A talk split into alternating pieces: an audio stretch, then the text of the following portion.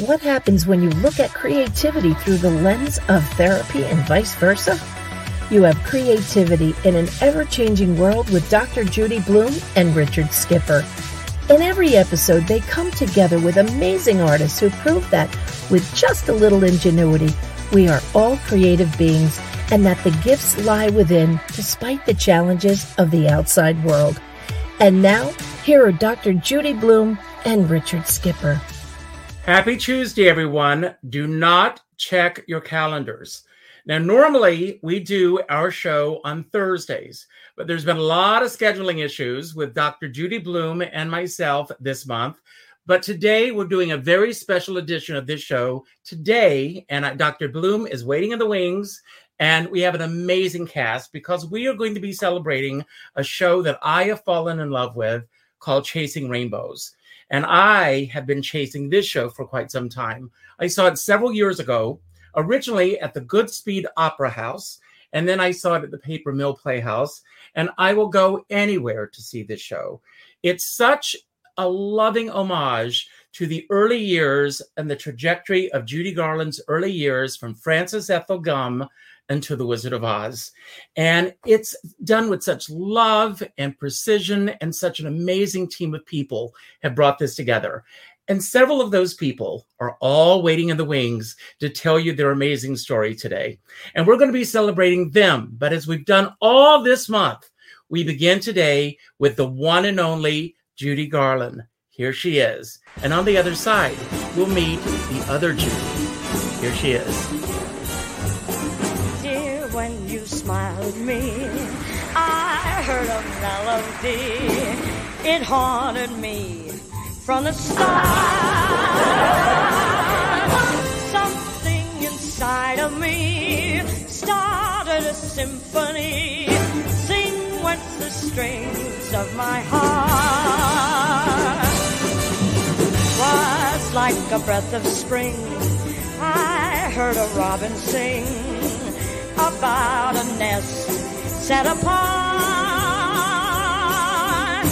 All nature seems to be in perfect harmony. Sing went the strings of my heart. Your eyes made sky seem blue again. What else could I do again but keep repeating through and through? I love you, love still recall the thrill. I guess I always will. I hope we'll never depart. But dear, with your lips to mine, oh, rhapsody divine, sing went the strings of my heart.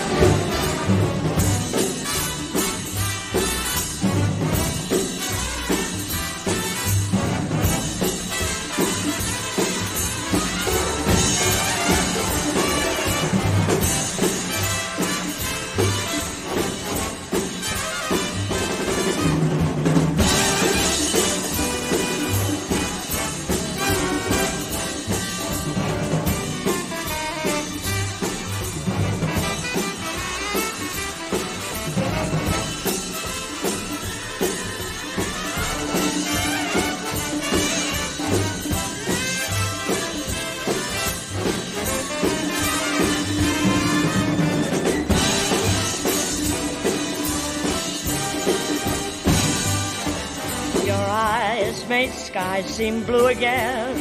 What else could I do again but keep repeating through and through? I love you, love you. I still recall the thrill.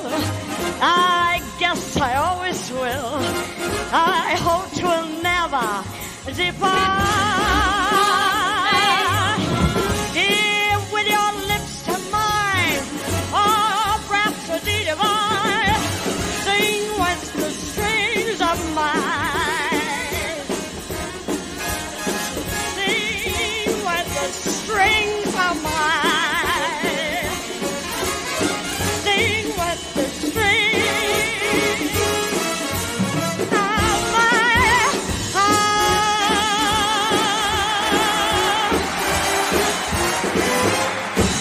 Hello, Judi. Welcome back. it's so good to see you. I mean, I always begin my shows by asking who or what are you celebrating today? But I have to say that after two years, I am celebrating the fact that you and I finally met this month. I agree. yes, it was great to finally meet you uh, and Tom, and we had such a great time here in New York. So, uh, I and thank you for everything. We had a great time.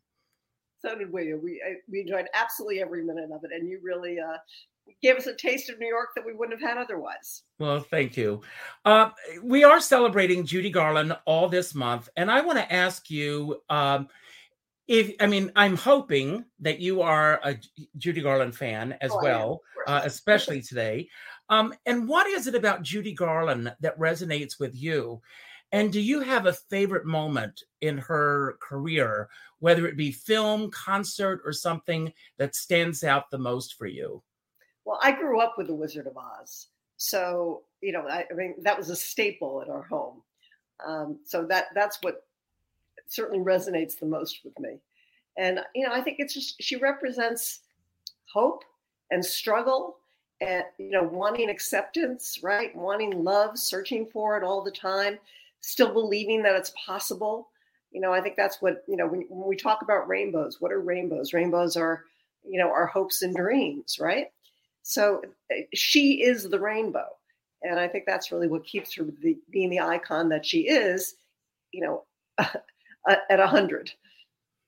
Well, maybe those are the themes that we're going to be talking about today. And I also want to mention to everybody who's watching that we are going to do a giveaway today. I'm going to give away a Judy Garland item, and the winner is going to help uh, choose the item based on the guests that I've had all this month.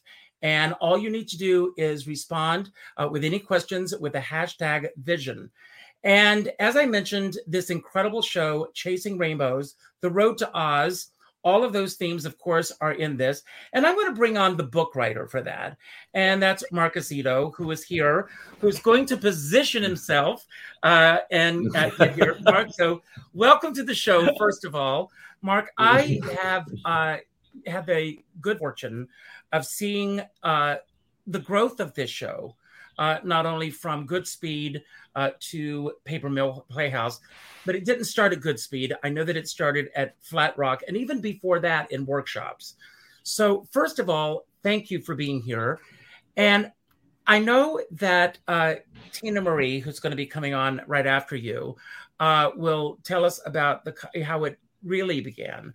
But when you were brought on board to write the book, where did it begin for you? As uh, Dr. Judi just said, the uh, it was the rainbow. Uh, Tina Marie uh, Casamento Libby, who is our conceiving producer, met with me and she was talking about her experience of uh, uh, of Dorothy as an orphan, always wondering where Dorothy's parents were. And that when she sings over the rainbow, that her interpretation was always that that uh, uh, Dorothy was singing to her parents and the idea that they were in heaven. And I had never met, other than Salman Rushdie, of all people, with whom I shared a green room on a, uh, uh, book tour, and Tony Kushner, with whom I walk my dog. Tina Marie is the only other person who actually had that insight into the Wizard of Oz as an allegory for the afterlife. And in my particular case, I I saw the Wizard of Oz for the first time when I was three, which was 1969. And uh, shortly thereafter, uh, Judy died. And I remember my father reading the obituaries in the morning, which is what he does every morning. And he said to me, Hey, look, there's this, uh, you see this picture? Do you remember Dorothy from The Wizard of Oz? And I said, Yeah. And he said, She's dead. And because my, my family didn't believe in, you know, sort of sugarcoating the truth. But in my mind was this idea of, going over the rainbow as an idea for heaven. And I associated those things. And when Tina Marie shared that experience, and it goes a lot deeper from our own personal experiences with loss, I just knew in that moment, oh, I my whole life has been a preparation for this particular show in this particular moment with this particular woman. Uh, and we've we've been at it ever since. And every time we're troubled by it, I remind myself and others of that intuitive sense that we all had that this was something that felt serendipitous. Well, so we just I'll, always gonna, return to that.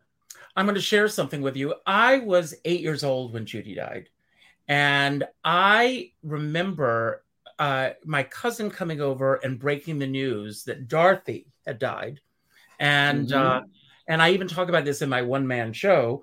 I threw myself on the floor, and I screamed, "I can't go on!" and I was crying, and my mom grabbing me. Judi, you may want to analyze me on this.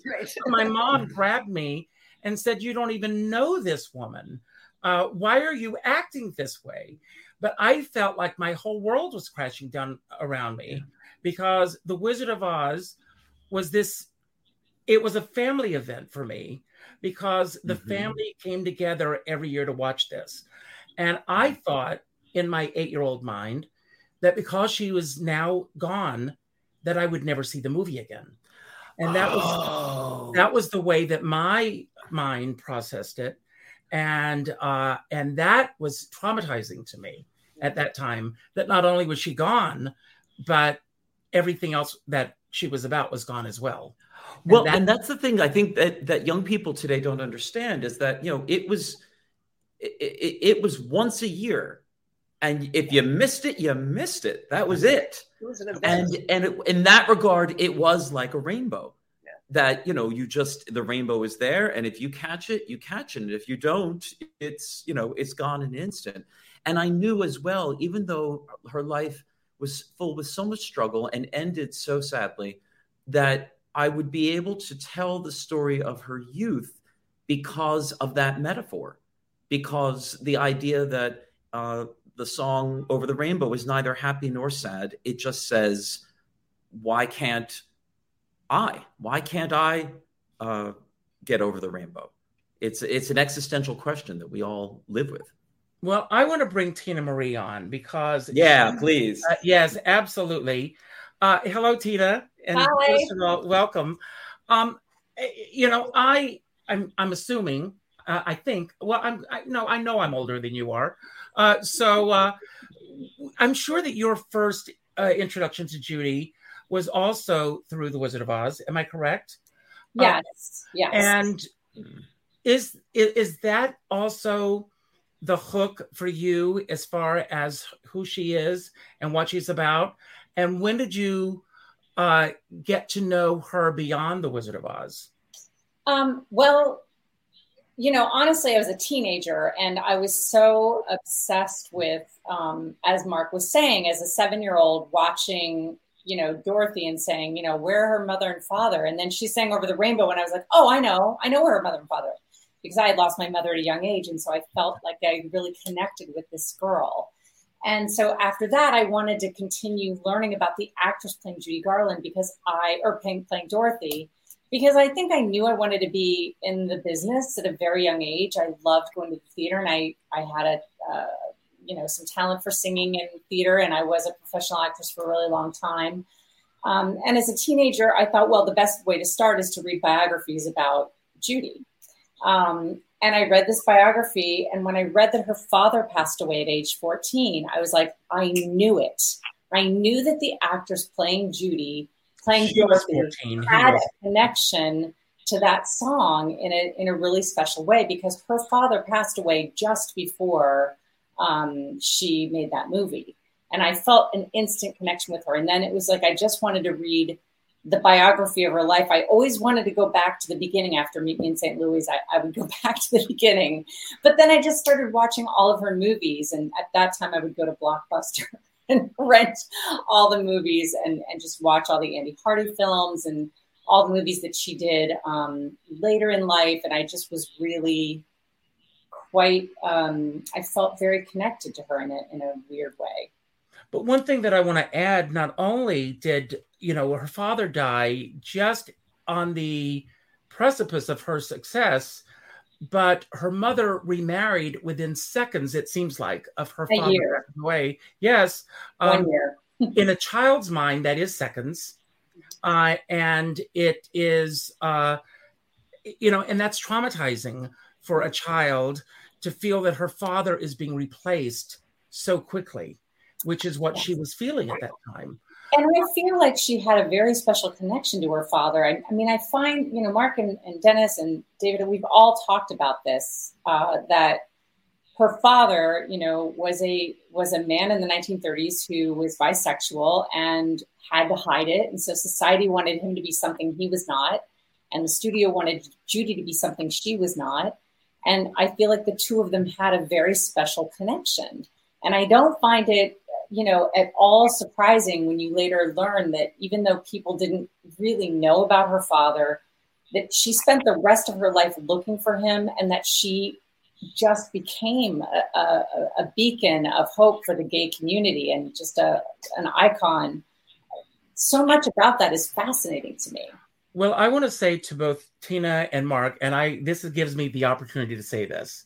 Uh, as a gay man, and as a subject that is so delicately treated, uh, thank you both for the way that you handle it in the show. Because it is done with such respect and it's done in such a way that is not uh, uh, salacious or it, it- I mean, it was handled so well that it's not like you're hit between the eyes with it, uh, and it's not uh, a major focal point. Uh, in some productions, it could have been done in such a way that could have been cringing to the audience. And I, I, would, I, I applaud both of you for the way that you handled it. So thank, Thank you. you. Thank you. I, I, I just want to say, Tina Marie, that gave us a guiding principle. I'd say, I, I probably from day one, I think, was uh, the notion that this is a woman with three living children, and uh, and with grandchildren, um, and that uh, Tina Marie, I don't want to put words in your mouth, but it was uh, if you want to say what it, Yeah, your, your I mean, she still has three living children and, and grandchildren. It was very, very important to me that I let the family know what we wanted to do and that we honored the family. Um, it, it was it was very important that we told her story in a way that was respectful to her memory, and that's you know we really wanted to celebrate her and celebrate the early part of her life, which people know very little about. They know a lot about what happened after after uh, Wizard of Oz, and um, and that's when people became fans. But like what happened before, to me, is such a heartfelt, incredible human story that is relatable and um, compelling.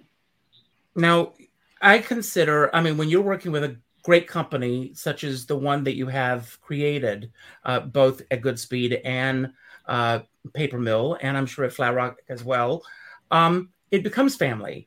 So everyone in the wings are family, but there is someone in the wings that is more family to you, Tina, than anyone else here. Do you want to introduce that person? Um, I assume you're talking about David Libby. Yes, of course. He is the arranger and has composed a lot of the original music for the show and has done the orchestrations. Um, the incredible, talented jazz man himself. Yes. Hi, David. Welcome. Hey, Richard. So, I mean, you both. uh, I mean, you you live together. You you collaborate together. You. I mean, is it Judy twenty four seven in your household? Well, there, there, there are times. There are there are periods of, of over the past what uh, you know six seven years that certainly it has been uh, Judy twenty four seven. Um, uh, you know, but uh, you know, it's it's just been a it's been a, a, a wonderful journey uh, for me, an ever deepening appreciation of of, of Judy. And uh, you know, when I was uh, uh, when Tina Marie first approached me with the music, uh, uh, and I started to do a little uh, digging into some of the. Of course, I was also like everyone has talked about, uh, just completely enthralled with uh, the Wizard of Oz. In fact, I remember being having a really, uh, I don't know, like a, a sort of a, a mind blowing moment when I realized that that Judy Garland was not Dorothy, that those were two separate people. You know, for me, they were, it, it was really just it was almost like a Santa Claus moment when you find out, you know, wait a minute, she that's not an actually Dorothy. No, that's a that's an actress who plays that. So, you know, and that that the movie, of course, uh, uh, occupied a uh, like anybody I think uh, who grew up in 20th uh, century or since the movie was was uh, was created, it just occupies a huge place in the cultural imagination. Um, but I did not know as well her other work, including um, the the Andy Hardy stuff and and uh, uh, some of the earlier things and even some of the later things. But what really appealed to me when I started digging into uh, and doing the research and digging into uh, her her movies w- was just because as Tina Marie mentioned, I'm I'm, I'm a jazz musician by uh, by you know like that's my uh, I guess you would say that's my first language, you know, musical language, and so uh, that isn't really represented in The Wizard of Oz. Um, you know, you have these incredible ballads, but you wouldn't necessarily say it's a jazz score per se. Um, but if you go back and you look, start looking into the earlier things, and you find that, uh, wow, uh, she had an innate sense of swing and rhythm um, that is just infectious, and mm-hmm. it just uh, immediately won me over as soon as I started viewing those things. Um, and uh, you know, so so and and as far as the score itself goes, um, we as it evolved, we we sort of discovered that um, it, what kind of revealed itself to us was that the the numbers in which she's performing say at an audition or uh, uh, uh, you know at the Shrine Auditorium or or uh, you know any number of like like when we're she's actually there, then we treat that as a period piece like a jazz number. But then in the moments that are more book oriented, where it's more of a storytelling uh, thing that is not a performance per se, it's a character, uh, you know, having a journey, an emotional journey. Uh, uh, then we found out that you know we had a lot more latitude uh, w- with that stylistically, and we could uh, you know invoke some other styles and let whatever the the dramatic moment uh, and the emotional moment uh, happen to be in the story of Judy uh, dictate to us, you know, where we go with the music. Um, uh, so it's really it's it's been a you know, it's been a great collaboration uh, and journey with Tina Marie, particularly. You know, Tina Marie particularly approached uh, me with this catalog of songs, and you know, my because I am uh, sort of a more of a traditionalist, I'd say, in in, in some respects, uh, I would have probably approached the music much more with a much more um, true to period feel uh, approach. Um, but she really helped me uh, you know guide me as far as like the actual emotional tone of it. So when you know, for instance, a good example of that would be uh, "I'm Always Chasing Rainbows," which I always sort of you know I always loved that song, but I also also uh, very much thought of it uh, or, or, you know it, it just thought of it as a very almost sentimental, kind of you know slow ballad. It's kind of wistful and said, oh, "I'm always chasing rainbows," you know, and sort of that kind of a feeling. And that was not the moment uh, stylistically that we wanted at all. Mm-hmm. Emotionally, we wanted it all. And, and particularly Tina helped me, uh, you know, guide me towards that. And um, so it became a very different, a different um, uh, arrangement than than I think people have heard. And I think that's true with certainly other songs like, uh, uh, you know, um, "If I Only Had a Brain" and uh, some of the other songs. That, you know, I think that I think that one of the hopefully one of the things that uh, is appealing for the for folks is that there are some surprises there musically. Oh, great, great surprises. Yeah. Um, I, I want to bring on our next guest uh, because he absolutely helped shape the show, um, and uh, I I don't think that uh, your uh, director choreographer can hear uh, what I have to say about him before I bring him on. but Denis Jones happens to be uh, one of my favorite uh, director choreographers, bar none. Uh, and I'm just going to say this because I was having a conversation. I'm going to drop a name. I was having a conversation with Chita Rivera, and I said, she said that with all due respect to everyone who's working now, with a lot of choreography in a lot of shows now, you can change the costumes, put them in a different show, and you don't have a sense of who the choreographer is anymore.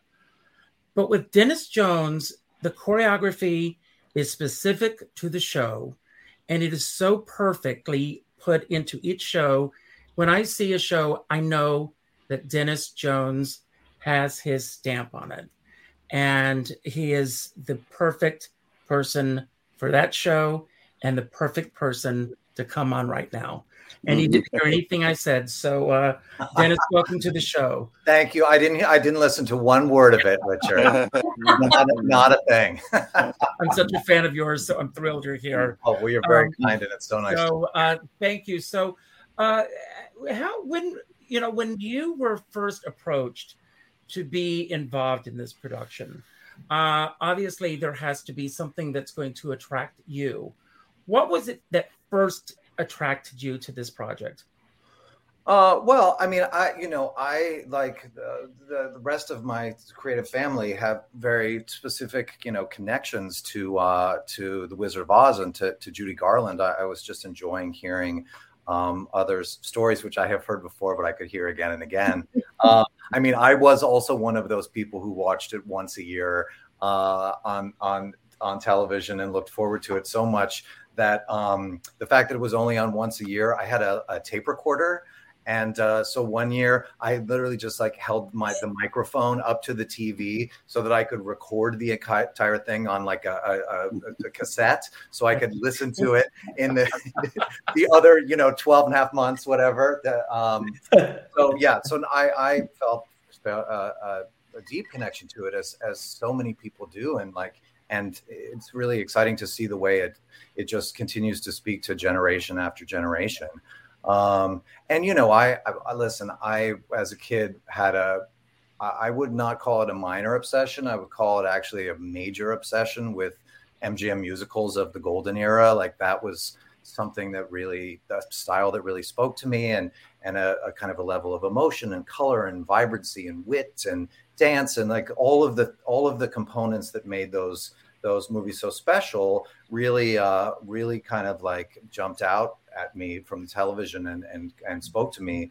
Um, so certainly being involved in a in a musical that you know not only explores the early life of Judy Garland, but kind of celebrates that that genre of film at the same time. You know, I was I was overjoyed to to talk to the team about getting involved with it.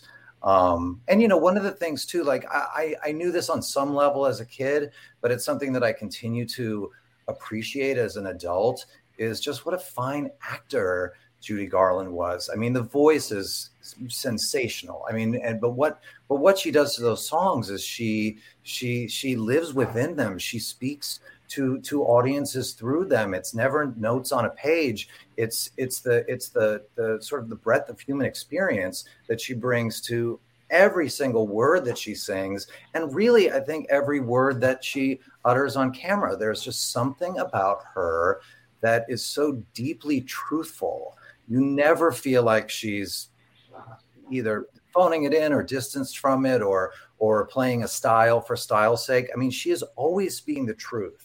And that's that's one of the things that i think is so powerful about this musical and about the you know the the work that this incredible team of people have created is it, it really i sort of identifies the parallel between you know dorothy gale as a character and frances gumm as a human being and that her connection to that character and her deep belief in creating something that was authentic and truthful um, was was essential to her. And that is that is why that performance is what that performance is.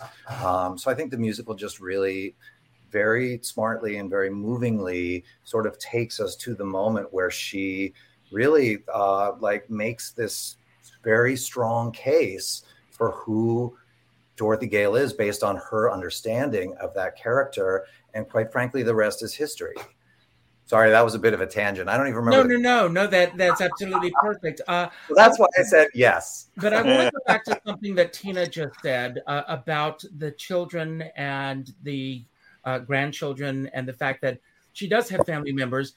We would be remiss if we did not acknowledge John Fricke and his involvement in this, uh, because he is the torchbearer, Yeah. you know, for keeping Judy's legacy alive and celebrating her. How did you and John Fricke get involved, Tina?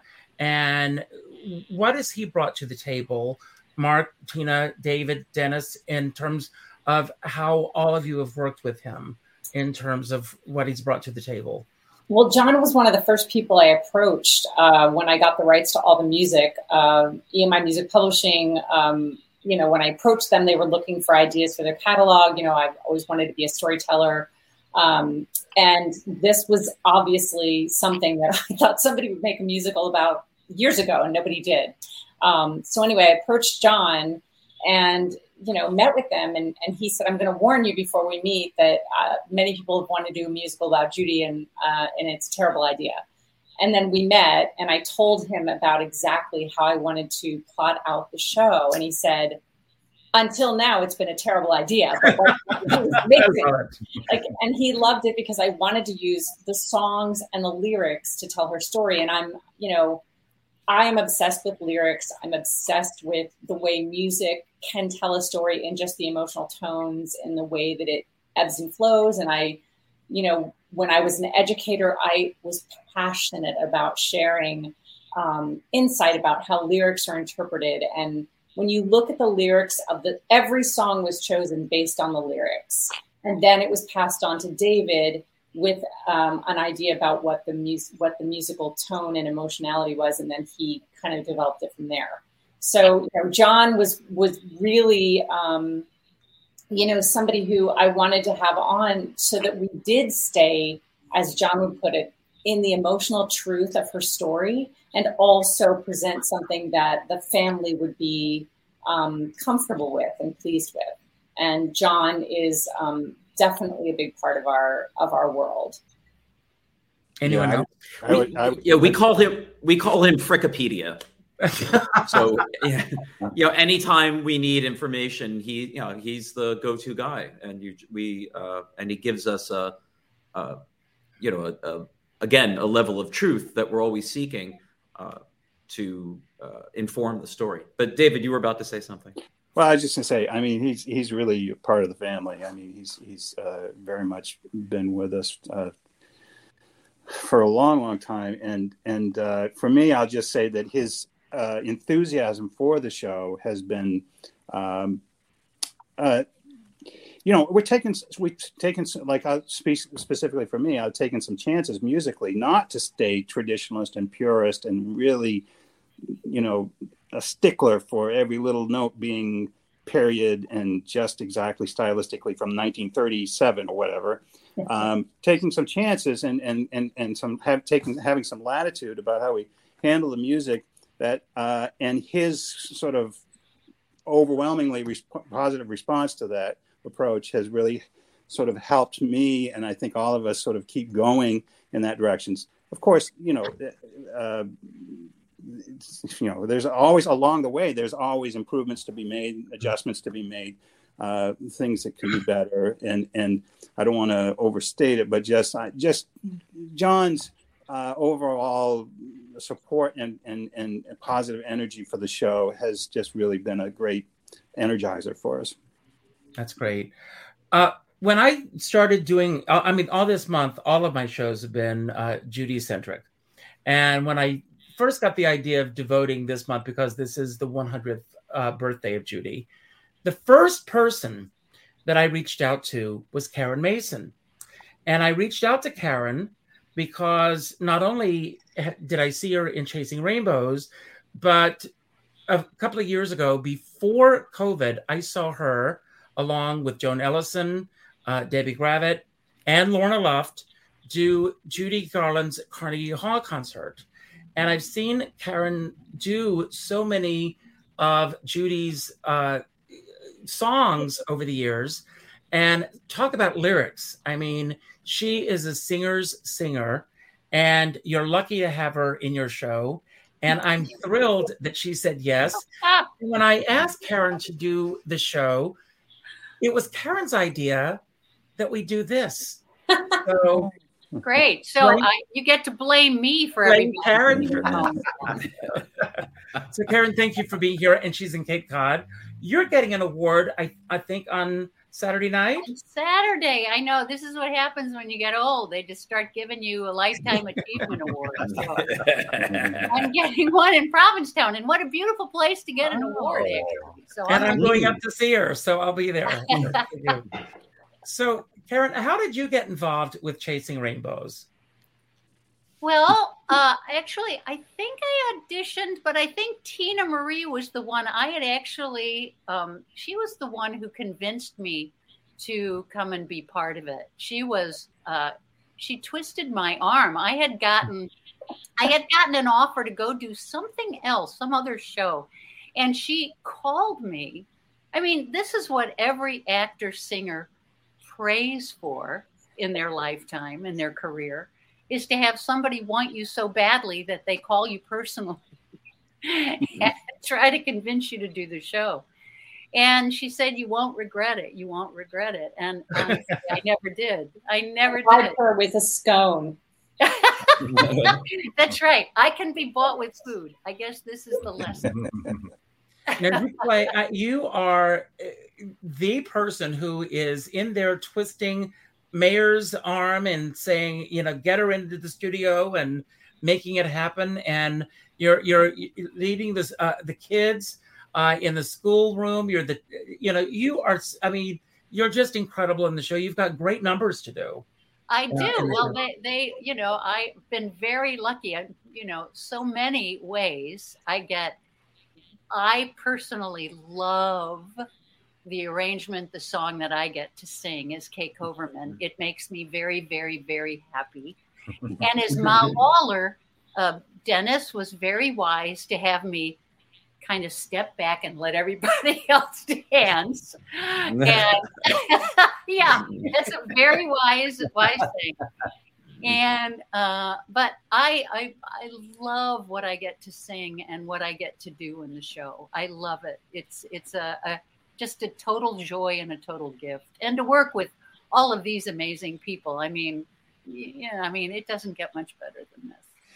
Karen, I mentioned earlier that I, you know, I, I was lucky enough to catch you in Asbury Park when you were part of that incredible Garland celebration with those original arrangements of Yeah. Judy's uh, concert at Carnegie Hall.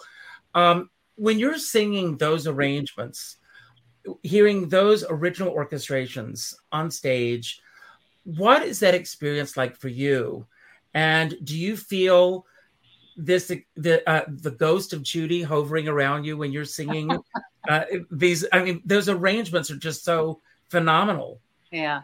Well, what what is great about the brilliance of those arrangements is that they kind of guide you through if you pay attention to them, they guide you and support you, which is what a great arrangement should do. And those orchestrations, you know, for for the type of singer that I am, they they couldn't be more more thrilling and I grew up. Listen, I I admit I've stolen from you know the best, and I stole from Garland and Streisand, and but I'd say probably Garland was the first influence on me. So to have known those arrangements for my whole life, and then to be able to sing with them. It's it's Wow. it's beautiful, and the, seriously, those arrangements just you know that's the great thing about a brilliant arrangement and and what david has done with the show is exactly that what it does is it supports you and and lifts you into a whole other plateau a whole other stratosphere all you have to do is just sing the tune and the rest of it is done for you and you know it it's uh, uh it's great to be able to do those those arrangements So let's face it, you've got a great book, You've got a great show. You've got a great director choreographer. You've got great arrangements. If you don't have a great Judy, it just ain't going to work. And you got you hit pay dirt. So, and I know the story, but before I bring Judy on, uh, Tina, do you want to tell how you found her? Yes. Uh, so we hadn't even started doing much with the show. I mean, we were still working on the book. We were still trying to figure out where the show was going. And I'm, I spent, I go a lot to uh, Broadway Artists Alliance is a wonderful program that Jennifer Johns uh, Grasso runs and is a fantastic place for kids to learn from, um, you know, people in the industry. And I was there as a panelist and this kid gets up and she is dressed like in pure, practically period clothing. It was modern clothing, but it, she had a style with these cat eye glasses, and I just thought she was so interesting. And then she sang "Zing with the Strings of My Heart," and she, her voice was incredible. And what was so fascinating is so many of the young people who come in and audition, they want to belt like Elphaba, or they have a they have just a propensity to to get up there and just scream their highest notes. And uh, this actress just naturally sang in her own voice and this beautiful vibrato, and it was it was she just won me. And then I looked at her picture and I held it up next to a picture of Judy, and I literally wrote on her headshot Frances because I wasn't looking for a Judy Garland imitator. I was looking for Frances Gumm. I was looking for a young girl, and um, and then the, her name was Ruby. Didn't hurt. no, no.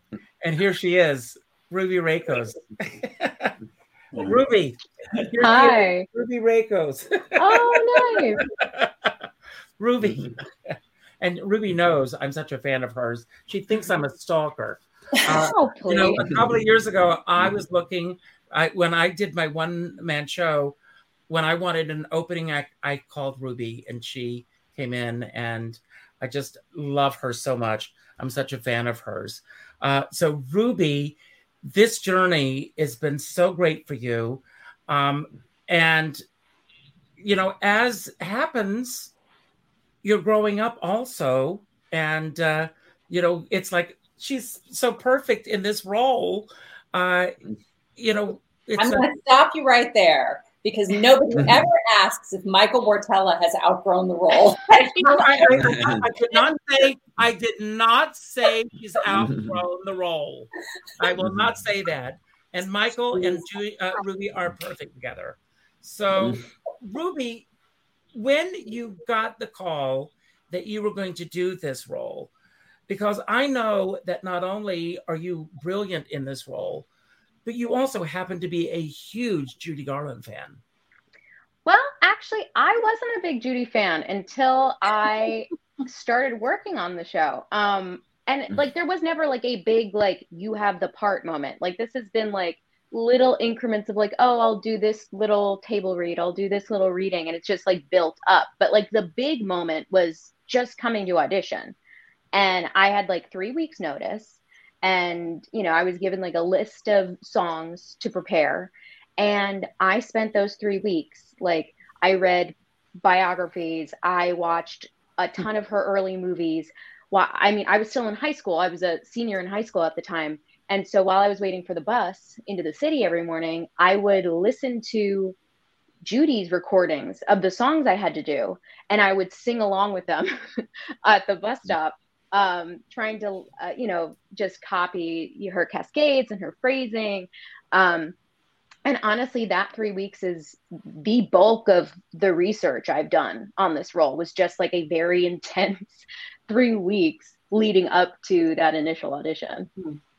As I used to teach, clues and sources. You have to follow the clues and get to your sources so you know how to go to your audition. And she freaking nailed it.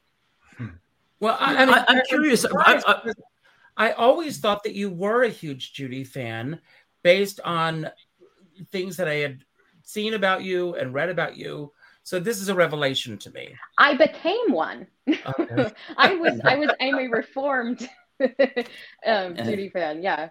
Like she sang zing, she sang Zing just because she loved the song. Yeah. And I naturally heard what she naturally had. And I said to her, I have to tell this. I said, Has anybody ever told you that you look and sound like Judy Garland? And she looked at me in her wise years and said, I only know about old Judy. I never thought about young Judy. and I was like, well, that's fascinating. And then once once you learned about yeah, I'm curious to know, Ruby. Once you then did in those three weeks look at young Judy, did you say, "Oh yeah, I get it. I can see why people might think that about me"? Oh yeah, or, I mean, oh, and when I look at photos of Judy, I mean, as a child, she looks like my mother, and then as an adult, she looks like my grandmother. Uh, so like, I just, I immediately saw myself and her once I got into, mm. you know, her early career.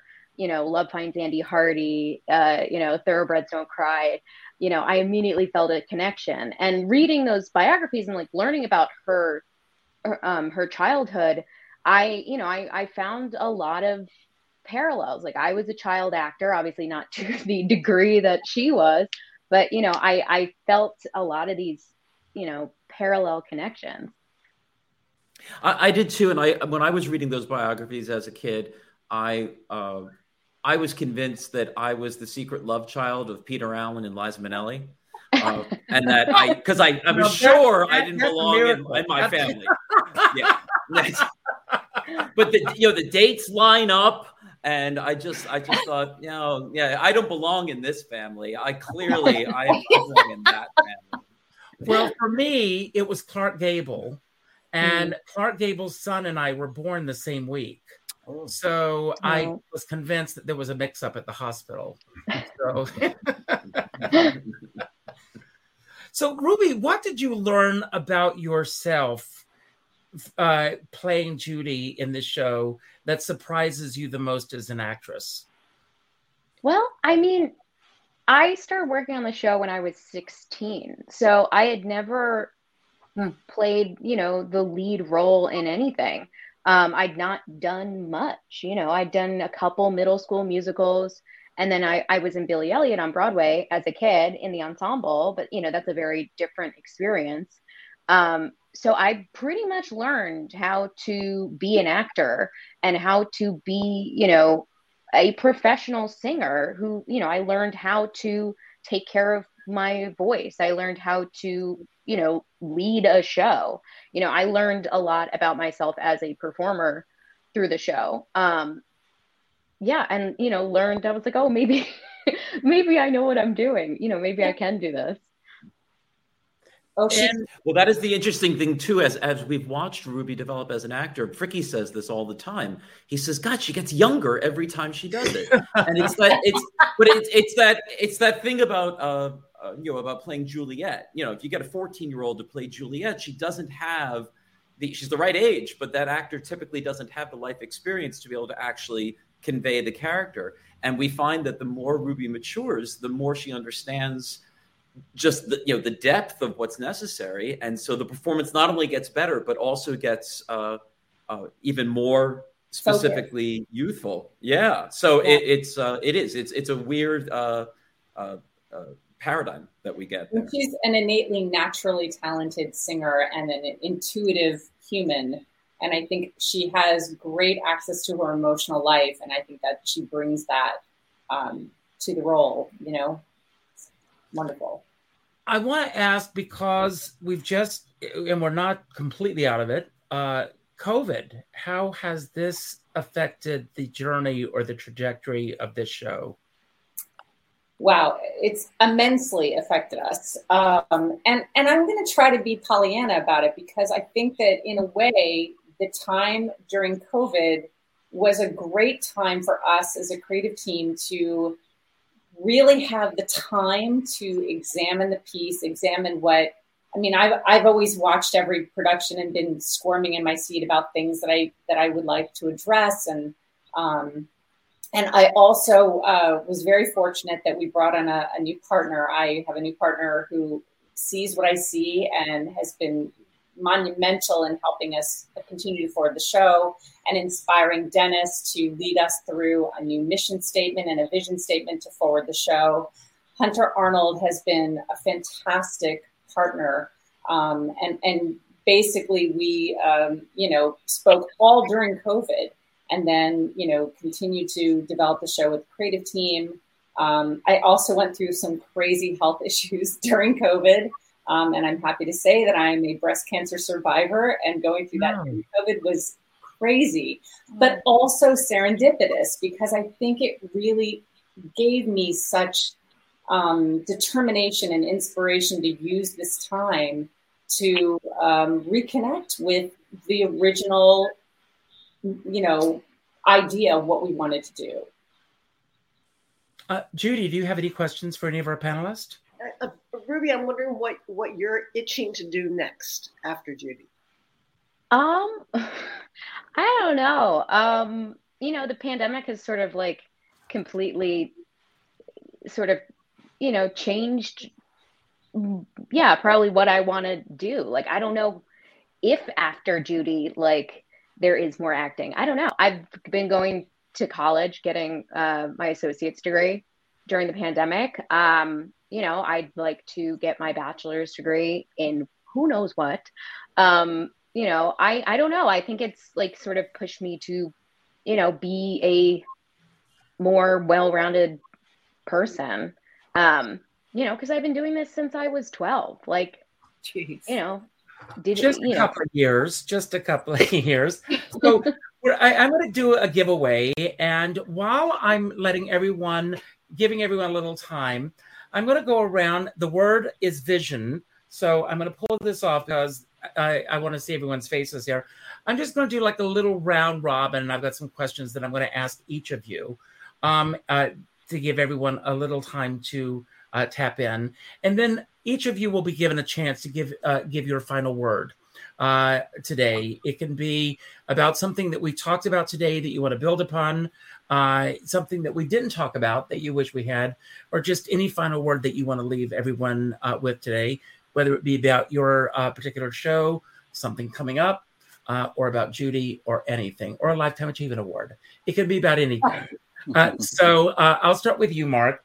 Uh, what is the best single piece of advice that you have ever received in this business?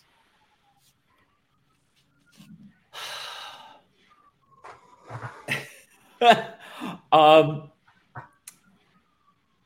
do you know, I'm just going to go with the very first thing that came to mind, which is uh, don't look crazy in the eye.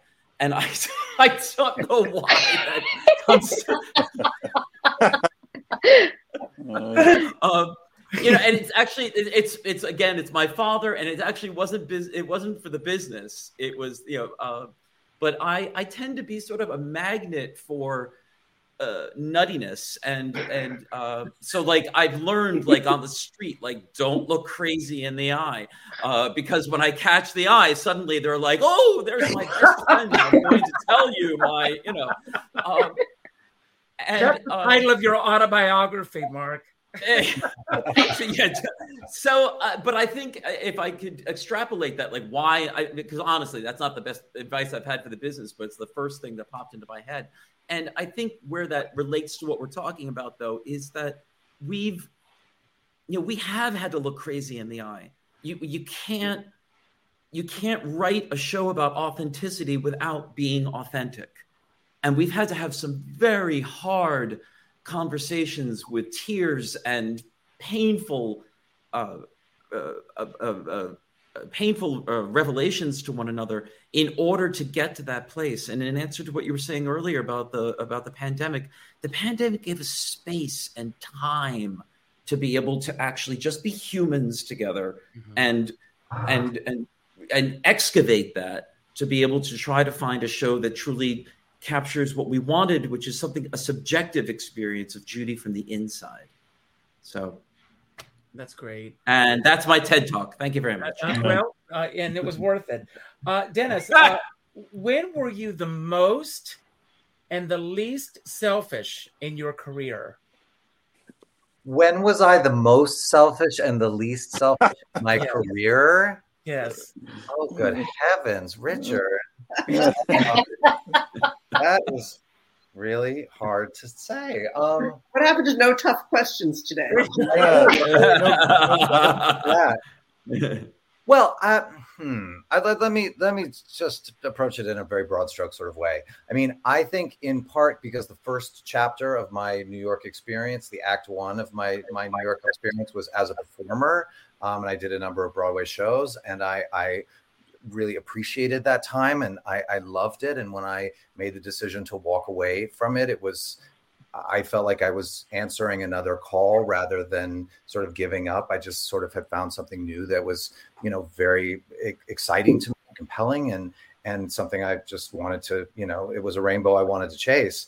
Um, and uh, you know, I would say this doesn't really answer the question, but there is something about being a performer that the just the act of doing this and getting this at the end of the evening is so fulfilling. It feels it's so it's it's it's just so simple in a way. I mean, obviously you do the whole show, but then at the end of it, your your body literally does this, and then all of these people do this, and you feel wonderful.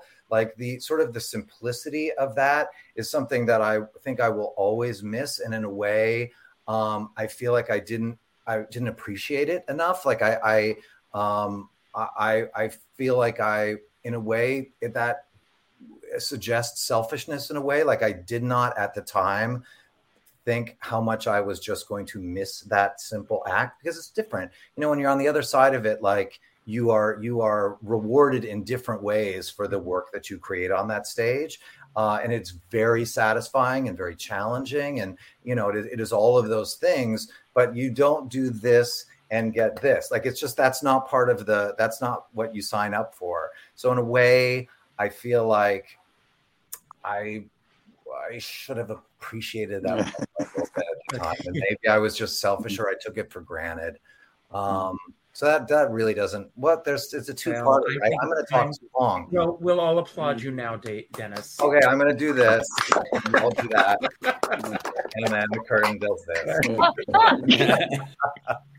uh, David, what mm. took energy away from you this past week?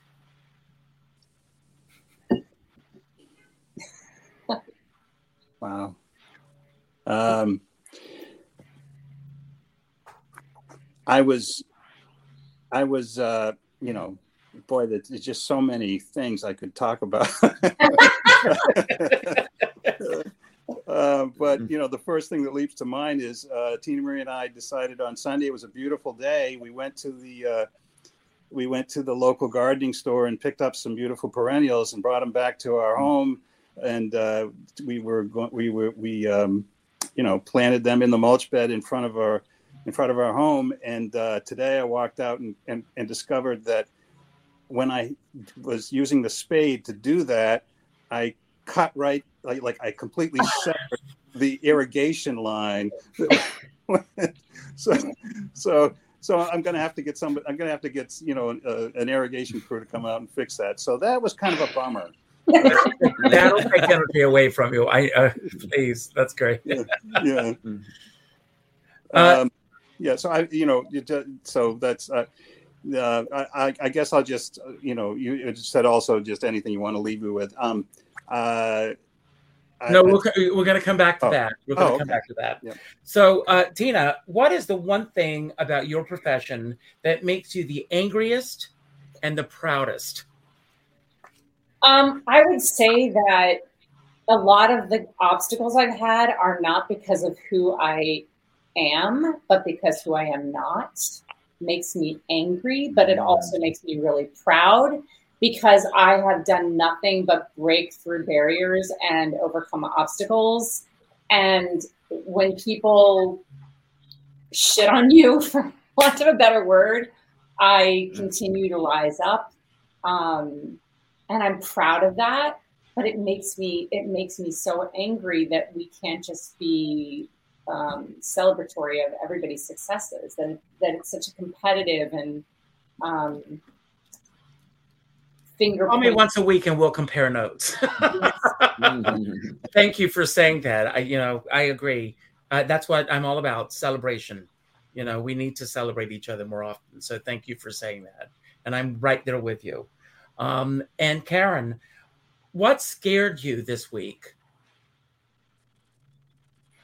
Uh, hmm, scared me. Um, probably, I, I, I, the one thing it's it's not necessarily that it frightened me in a um, you know, oh my god, I'm scared way. It was more that it was um, a jolt of of reality. A friend, a good friend of mine, passed away. Oh, I'm sorry. Yesterday, uh, you know, he's been sick for a long time, and those are the moments that you go, especially, you know, at a at a, a at a certain time of your life when all the friends start to pass away. I've been through a few of these, you know, during the 80s and 90s with friends dying. It's just a, a little bit of a reality check that it, it scares you into, you know what? I, I need to be more serious about the time that I am spending with friends and making that that happen and doing things that really mean something to me. Absolutely. And I'm sorry about the passing of your friend. Well, thank you. Um, and uh, Ruby, uh, do you feel that being at this time in your life, that people are appreciating Judy now? I mean, we are now celebrating her 100th birthday, but do you pe- feel that there's a resurgence in terms of the way that people are remembering Judy Garland? And yeah. go ahead. Oh, yeah. I mean, for sure. I think because of the internet, you know, people's tastes are a lot broader than they used to be. Because, um, you know, we get the exposure. I mean, I remember in in, in, my senior year of high school, a GIF of Judy um, in in uh, uh, what is uh, in the good old summertime doing "I Don't Care," um, circulating. You know, granted, I went to a performing arts school, but I've seen you know non performing arts people like passing along that GIF. Um, so I think she's, yeah, I think I, I know so many people younger than me who are huge Judy Garland fans. Um, you know, I, I think, yeah, I think jazz and swing music, you know, MGM, like it's all, it's all come back. And two things that you just said, Tina, let that be your new theme song. I don't care. I don't care. it, it already is. of summer, everybody. Happy in the good old summertime. So uh, mm-hmm. I'm going to bring this up. We're going to do a giveaway, and I will let you know who our winner is going to be. Uh, so uh, great names here. Thank you all for being here today. Uh, I'm a lot of new names. Sonia Briggs. Sonia, uh, Richard at richardskipper.com. Again, Richard at richardskipper.com. Yay. Send me an email, and after the show, uh, we will decide what your gift is going to be. Uh, so, uh, and it'll be Judy related. So, uh, anyway, I want to thank you all for being here. Like I said, you're all going to get a chance to get your final word today, but I want to talk about vision uh, because I think about all of you and the vision to follow your dreams, uh, just as Judy did uh, we all know through your show and through her history that she how much she wanted to play Dorothy, and she had that vision, and it came true. Um, I've been thinking a lot lately about social media, and I've said this on other shows, and I'm going to say it now. Uh, social media is uh, can be wonderful like this, or it can rip us all apart. And I think about social media and I think about social and what social really should be about and socializing and getting together. And I think about social media being three steps that we can all take in building each other up. And Tina just said it beautifully. Let's celebrate each other instead of tearing each other down. Um, when you see a post, especially from your fellow artist, it takes very little effort to hit the like button. Very little effort. Um, hit the like button, share it, uh, leave a comment, even just to say congratulations. That's all you need to say. Congratulations. And then if it's something that's negative or that's something that's going to tear each other down, um, ask yourself does it elevate me? Does it elevate that person? Does it elevate the people who are seeing this?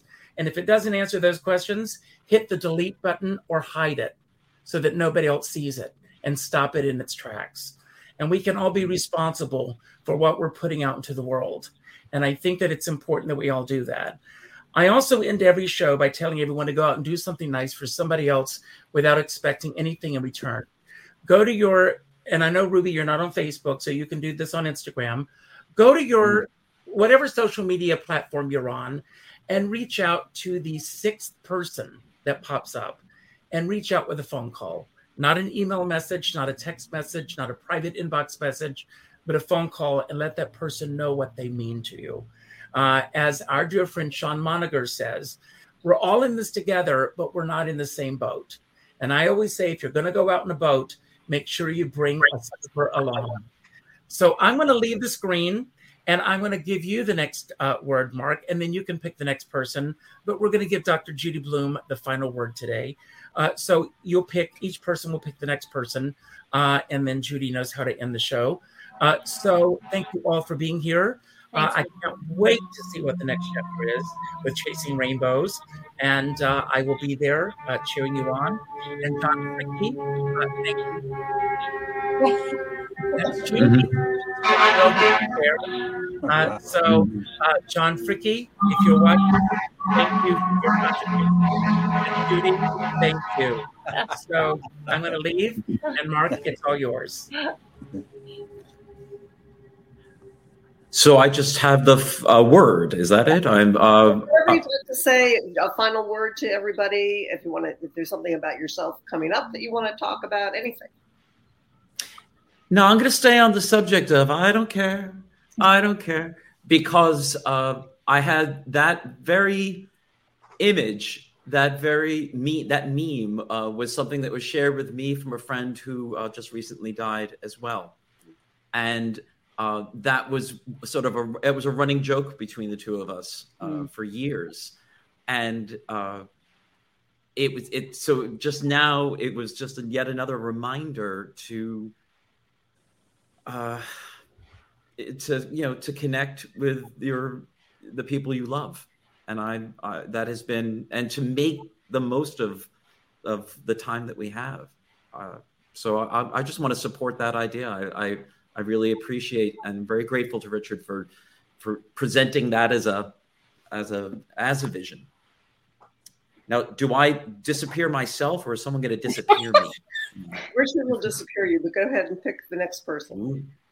Oh, that's right. Okay, so I'm going to pick uh, Karen Mason because she plays Kay Koverman. And by the way, this book is about Kay Koverman. It just came out a biography called "She Damn Near Ran the Studio," which is all about her. I have to go read her- it. It's fascinating. It is fascinating. So I'm coming back on. Who wrote the book? I want to get her on the show. Uh, Jacqueline Braitman is her name.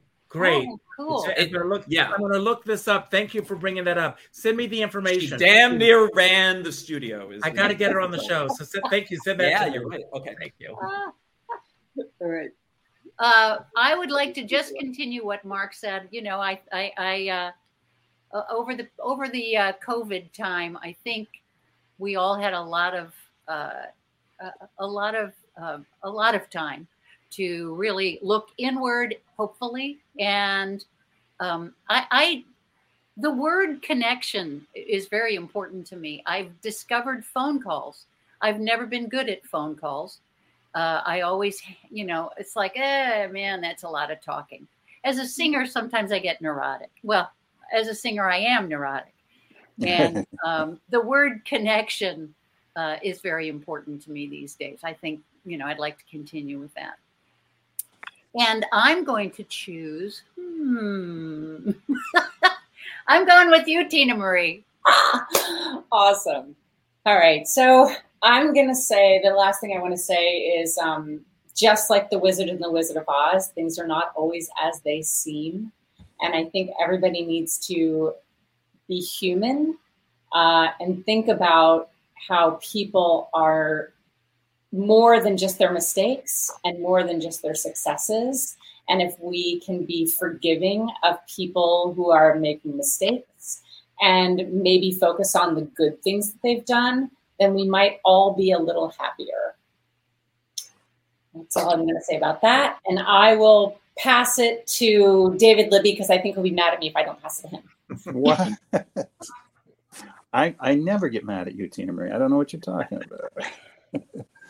um, okay, well, uh, you know, listen, this is uh, all of this, uh, all of the positive uh, sentiments um, from Richard forward. I completely agree with and, and am on board with and and, and echo. Um, uh, and rather than try to extrapolate further, I will actually just say if you haven't checked out Young Judy Garland, the movies, um, if you know anybody watching this does not doesn't know those early movies, um, I just really want you to check them out, especially songs like "Everybody Sing," um, uh, "Meet the Beat of My Heart," uh, so all those are all those early uh, songs. Uh, they just reveal a whole other dimension I I feel of uh, Judy that's just so winning. And really, I guess you know if I if I can tie it back to everything that's being said, really just kind of um, exemplifies all of that positive um, optimism um, and energy.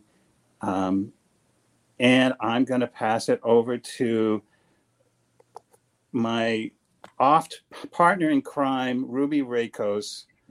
Uh, take it away, Ruby. Uh, okay. Well, um, I think I'm going to um, bring it back to the show, um, to Chasing Rainbows. Uh, a lot of people ask me, you know, is it is it hard or do you get nervous, you know, playing Judy Garland, playing someone who is so well known and who is, you know, a legend and the world's greatest entertainer? And and the answer is always no, because the show isn't about Judy. It's about Frances. Um, you know, the little girl who's, you know, got a lot of weight on her shoulders, trying to hold her family together. Um, and I think her story is really relatable. And it's, you know, she's the girl behind the legend. So no, I don't get nervous because she's, you know, she's her own person. All right. So Ruby, go ahead and choose Denis. Denis. Oh, Ruby, thank you. um, wow. Well, it's this has been such a pleasure. I, I just wanted to, to, thank you so much for having us. Uh, you know, something that I'm thinking about, like in terms of the pandemic and, and what other, other folks were kind of sharing, that really it really sort of brings me back to what one of the things that the Wizard of Oz teaches us, which is that time is precious.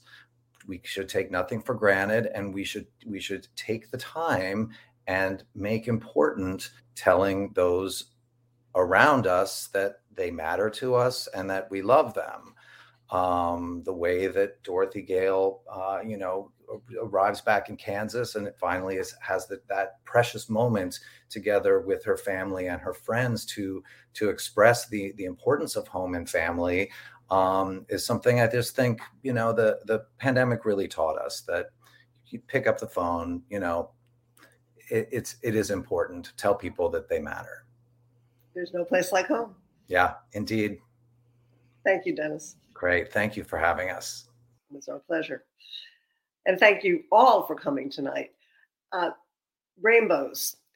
Don't don't lose the sight of the rainbows in your life. They represent your hopes and your dreams in this very difficult world that we live in. So keep chasing those rainbows. You never know. You might just find that pot of gold.